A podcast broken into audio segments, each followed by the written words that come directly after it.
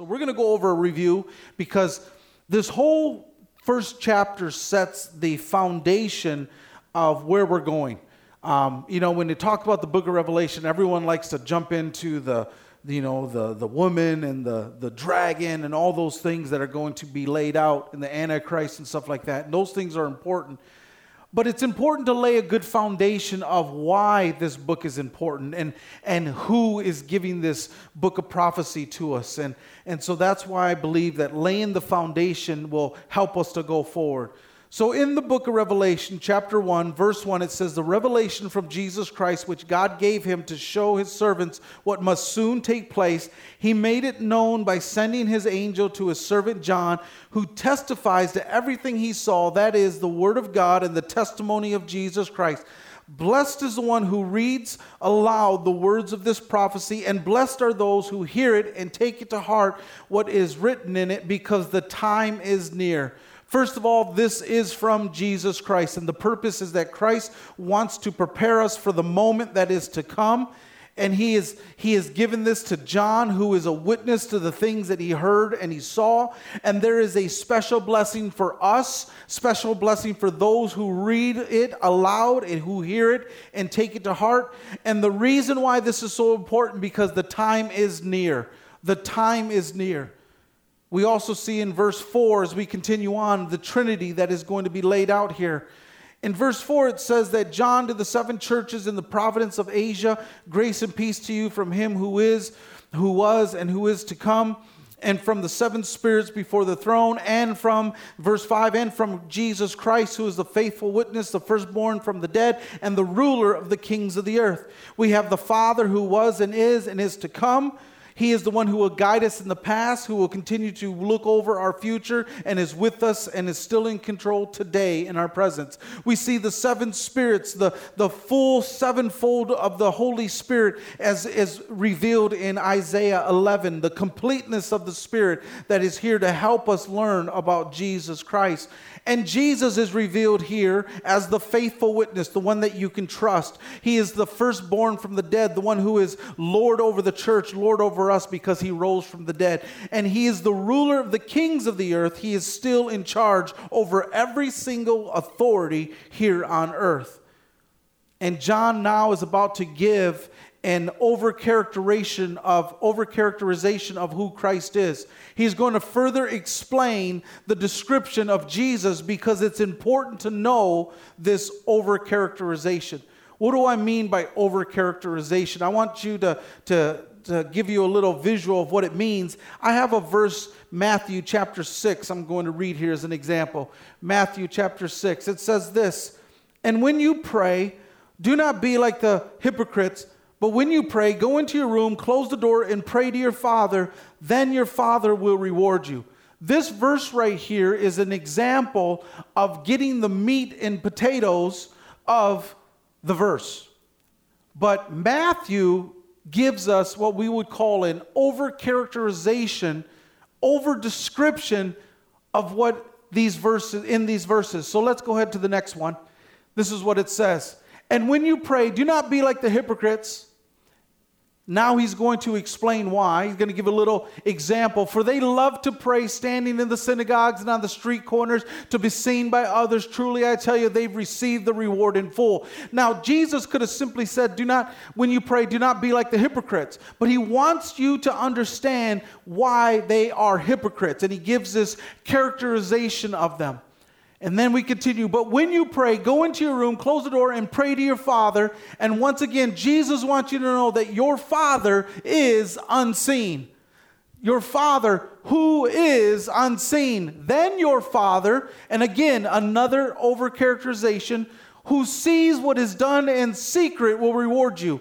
Now, if we read this without the, the extra details, we can get the gist of what Jesus is trying to tell us. When you pray, do not be like the hypocrites, but when you pray, go into your room, close the door, pray to your Father, then your Father will reward you. But Jesus wants you to understand number one, don't be a hypocrite. Don't be like them who, who love to all the attention on them. They got the reward. But when you go and you pray in your room by yourself, when no one else can see you, your Father who cannot be seen sees and hears every single thing you've been praying for, and He will reward you. Why? Because you do it to the one who is unseen. You don't have to stand on the street corner and pretend to be the most holiest person. You don't have to go around and prove that you are the strongest spiritual person of faith. You just know that you are doing it behind the scenes and you trust the words of Jesus. So, this is an example of what it means to have an overcharacterization of the scriptures. And John is going to give us some more explanation, some more details of why we need to understand that this is important to know who Jesus is and what he has done for us. And so, if we look at verse 5 again, it says, this is from Jesus, who is the faithful witness, the firstborn of the dead, and the ruler of the kings of the earth.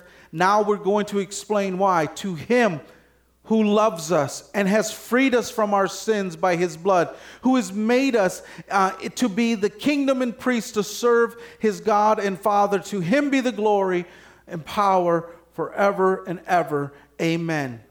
Here we have a description of Jesus who loves you Jesus who forgives you, and Jesus who changes you.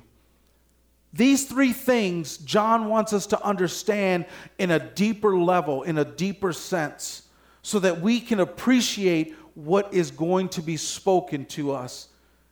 John says, To him who loves us.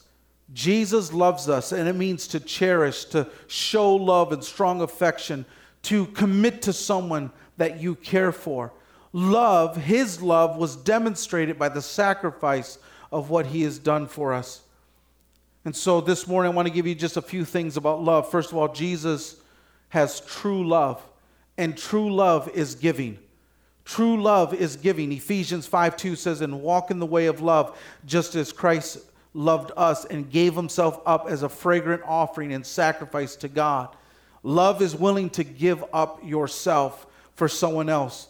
John 15, 13 tells us, Greater love has no one than this, to lay down their life for one's friend.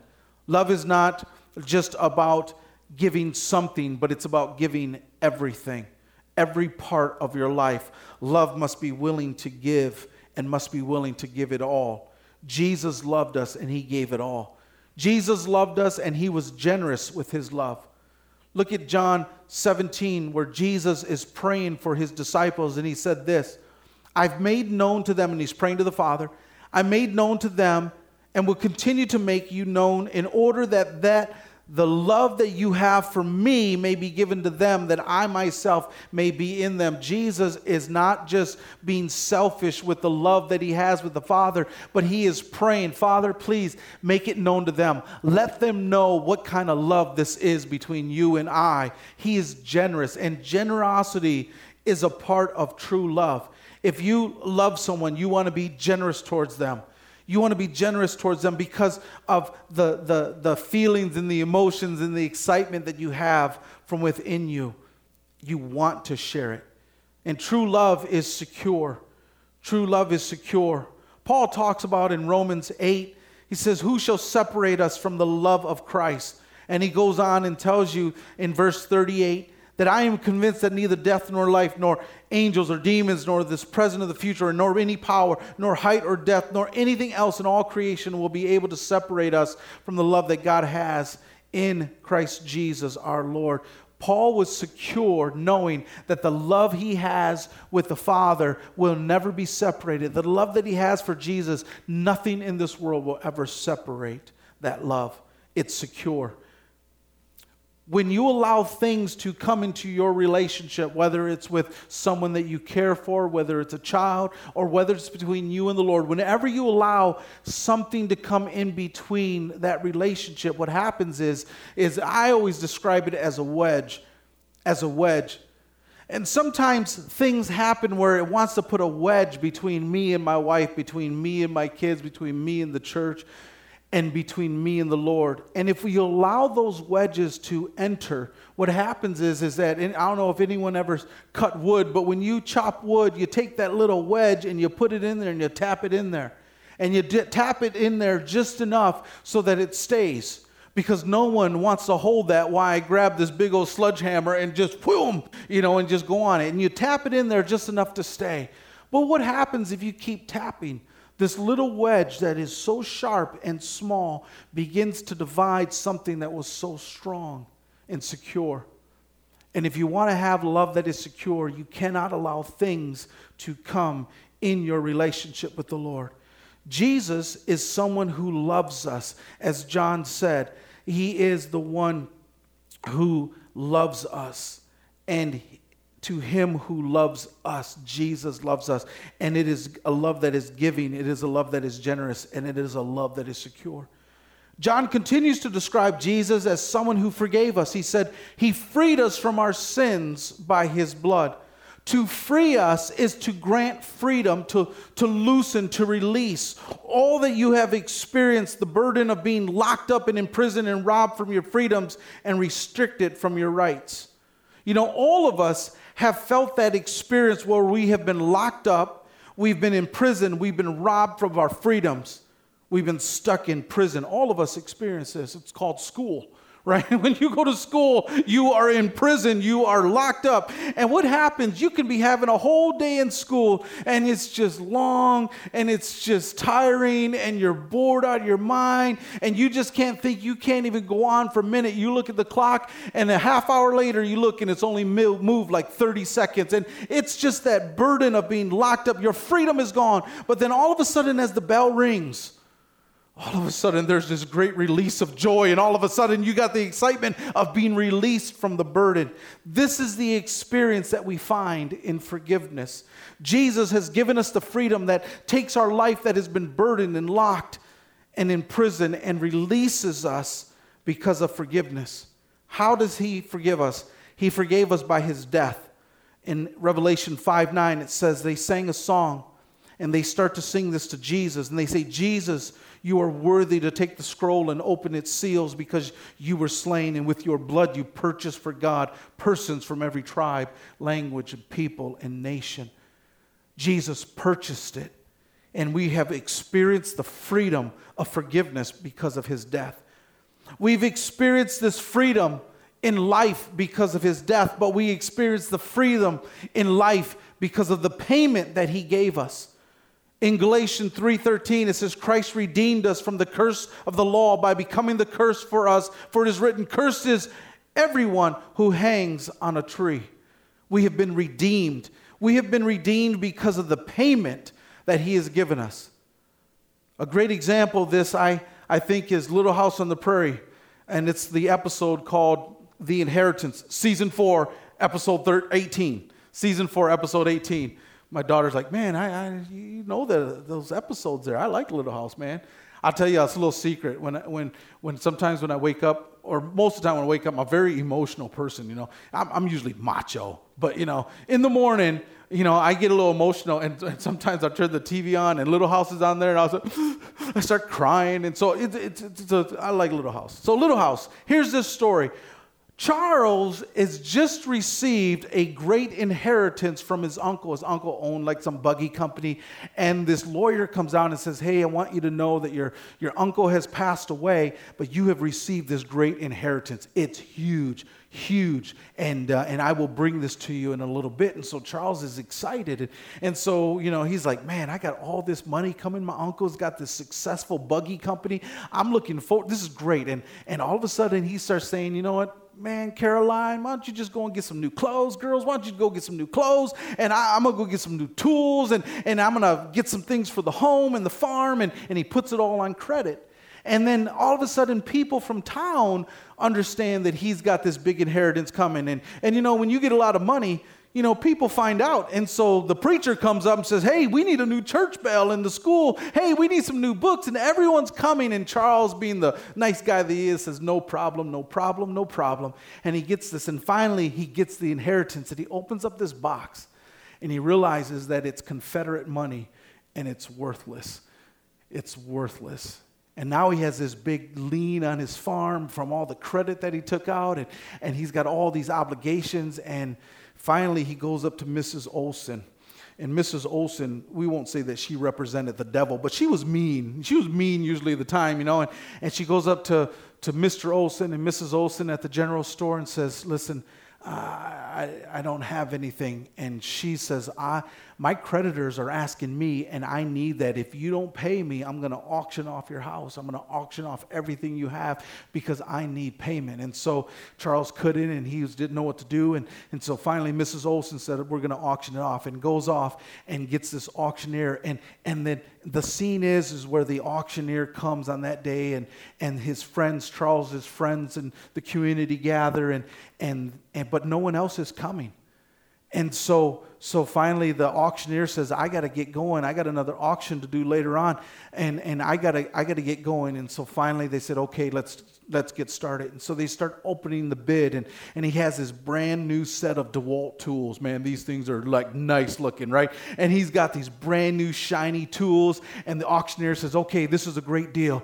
Who wants to give $10? And I'm, I'm thinking, Man, $10? I'll, I'll take it for $10. But $10 is a lot of money back then. And who wants to do it for $10? And finally, you know, finally the preacher says, I'll take it for a penny. And, um, and they said, Well, okay, you're funny. Let's, let's start off at $5. And then all of a sudden, another friend says, I got two pennies. And the auctioneer says, You know, you can't be doing this. And this, is, this isn't right. And, and finally, the town says, Wait a minute. The law says you need two bids. You have two bids. Well, they end up buying it for two pennies, end up buying the horses for two pennies, end up buying the entire farm for two pennies. And so the, everything sold for six cents. And they finally go into the, the, the Charles goes into the farmhouse and, and he says, listen, everything's gone. Everything was gone. And, um, and they said, well, I just, you know, it's terrible. But we bought it all for six cents and you can pay us whenever you get it back. The burden that you feel of losing everything and knowing that you can't pay it and that you're stuck in this debt that you can't pay is that same type of feeling that we have when we know that we can never pay for the sin and, the, and provide enough payment to the Father to, to wipe it away. And Jesus did that. Jesus did that, except the difference is we don't have to pay six cents in order to get the payment. All we have to do is ask Him to forgive us because He already paid that price. And the freedom that we have, the debt that we have been released from, can only be found in Jesus. It can only be found in Jesus. The third thing that John wants to remind us, he wants to let us know that he loves us. He wants to let us know that he has made a payment for us. But finally, Jesus changes us. He changes us. He said that he's made us to be a kingdom and a priest to serve his God and Father. He made us to be a kingdom and a priest to serve his God and Father. We are priests because of Jesus. We are priests. 1 Peter 2 tells us, You also, like living stones, are being built up into a spiritual house to be a holy priesthood, offering spiritual sacrifices acceptable to God through Christ Jesus. But verse 9 says, But you are a chosen people, a royal priesthood, a holy nation, God's special possession, that you may declare the praises of him who called you out of darkness into his wonderful light. Once you were not a people, but now you are the people of God. Once you were not received mercy, but now you have received mercy. We are a royal priesthood. Why is this so important? It is important because being a priest is someone who mediates between God and the people. They are responsible, the priests were responsible for the worship at the temple, they were responsible for the presence of God. And Jesus now says, Listen, no longer do you have to go to a temple. No longer do you have to be a part of a certain family group. No longer do you have to do any of those things. I have made you into a priesthood, and you have direct access to God.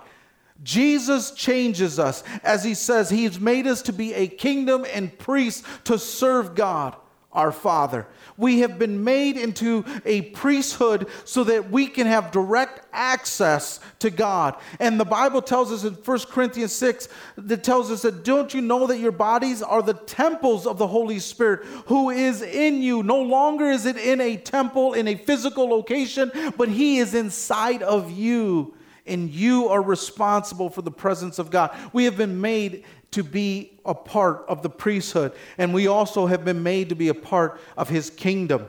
We've made to be a part of his kingdom. You know, I love the fact that Peter tells us that we have been given the right to participate in the divine nature. We're not just people here on earth. We're not just people that are just here because of some big bang and, and we're just here by some accident. We have been created and designed to live here, and God has given us this kingdom of the earth and to rule and to over those things. This is what we were designed to do, and we lost that because of sin sin, but Jesus came back and he loves us, he forgave us, and now he changes us and he makes us into a priesthood, into a kingdom, into a people that are now his. This is why it's so important to understand before we continue on in the book of Revelation to know that it is Jesus who loves us and it never changes, Jesus who forgives us and you don't have to repay it, and Jesus who changes us from who we were to who we are. We are people of the kingdom of God. God. We need to live like that. We need to act like that. We need to believe those things because the devil will always try to convince you that you are not special to God, that you're not worthy, that you're not good enough, that, that, that, that Jesus just likes everybody else except you. He's always trying to convince us of that. Why? Because our status in the kingdom has nothing to do with us, but it has to do with the fact that Jesus has given us permission to be there. We were invited one time to go to a, a corporate banquet, and, and, um, and so we were there, me and, and a few of the kids, because some of them were at home sick. And, and so we go there, and, and we were not a part of this corporation. We didn't work for this corporation. We were just invited by a friend who was a manager at this corporation, and we were invited to this big old party and we were sitting up in one of those um, booths, you know, where you have the private banquet. At a basketball game, we were in one of those private suites. And we sat there and we were excited because we were authorized to be there and they come around how you doing? Good. You know they're probably wondering what store i work for what man you know what how long i've been a manager. I'm just there because once again free food you know and they were invited us to this big party and we were there. And when the food was out when the food was laid out i looked at my kids and i said listen kids we are not worthy to be a part of this corporation. We were we're only invited we're outsiders. We don't have any right to participate in the food and the table that has been presented. You kidding me? I said, kids, man, you fill up your plate. My daughter Lily was there. She was younger at the time, and I was putting on these hot and spicy buffalo wings. She says, Dad, I don't even like buffalo wings. I said, quiet, I'll take care of those later. You know, I was filling up her plate, filling up. My... Why? Because we were there as people of the corporation invited. Jesus has changed us. We are no longer outsiders, we are a part of the kingdom of God. Live like that. Act like that. Pray like that. Believe like that. I, I just have simple faith in the Lord. I really do. I just believe that He loves me. I believe that His love will never fail. I believe that when I ask for forgiveness, He forgives me, and that's it. Now, it's different when I make mistakes with my wife. I have to ask over and over and over, and then she says, I'll think about it. But when I ask the Lord, when I asked the Lord, Father, and even this morning I prayed, may your name be praised and exalted, your kingdom come, your will be done on earth as it is in heaven.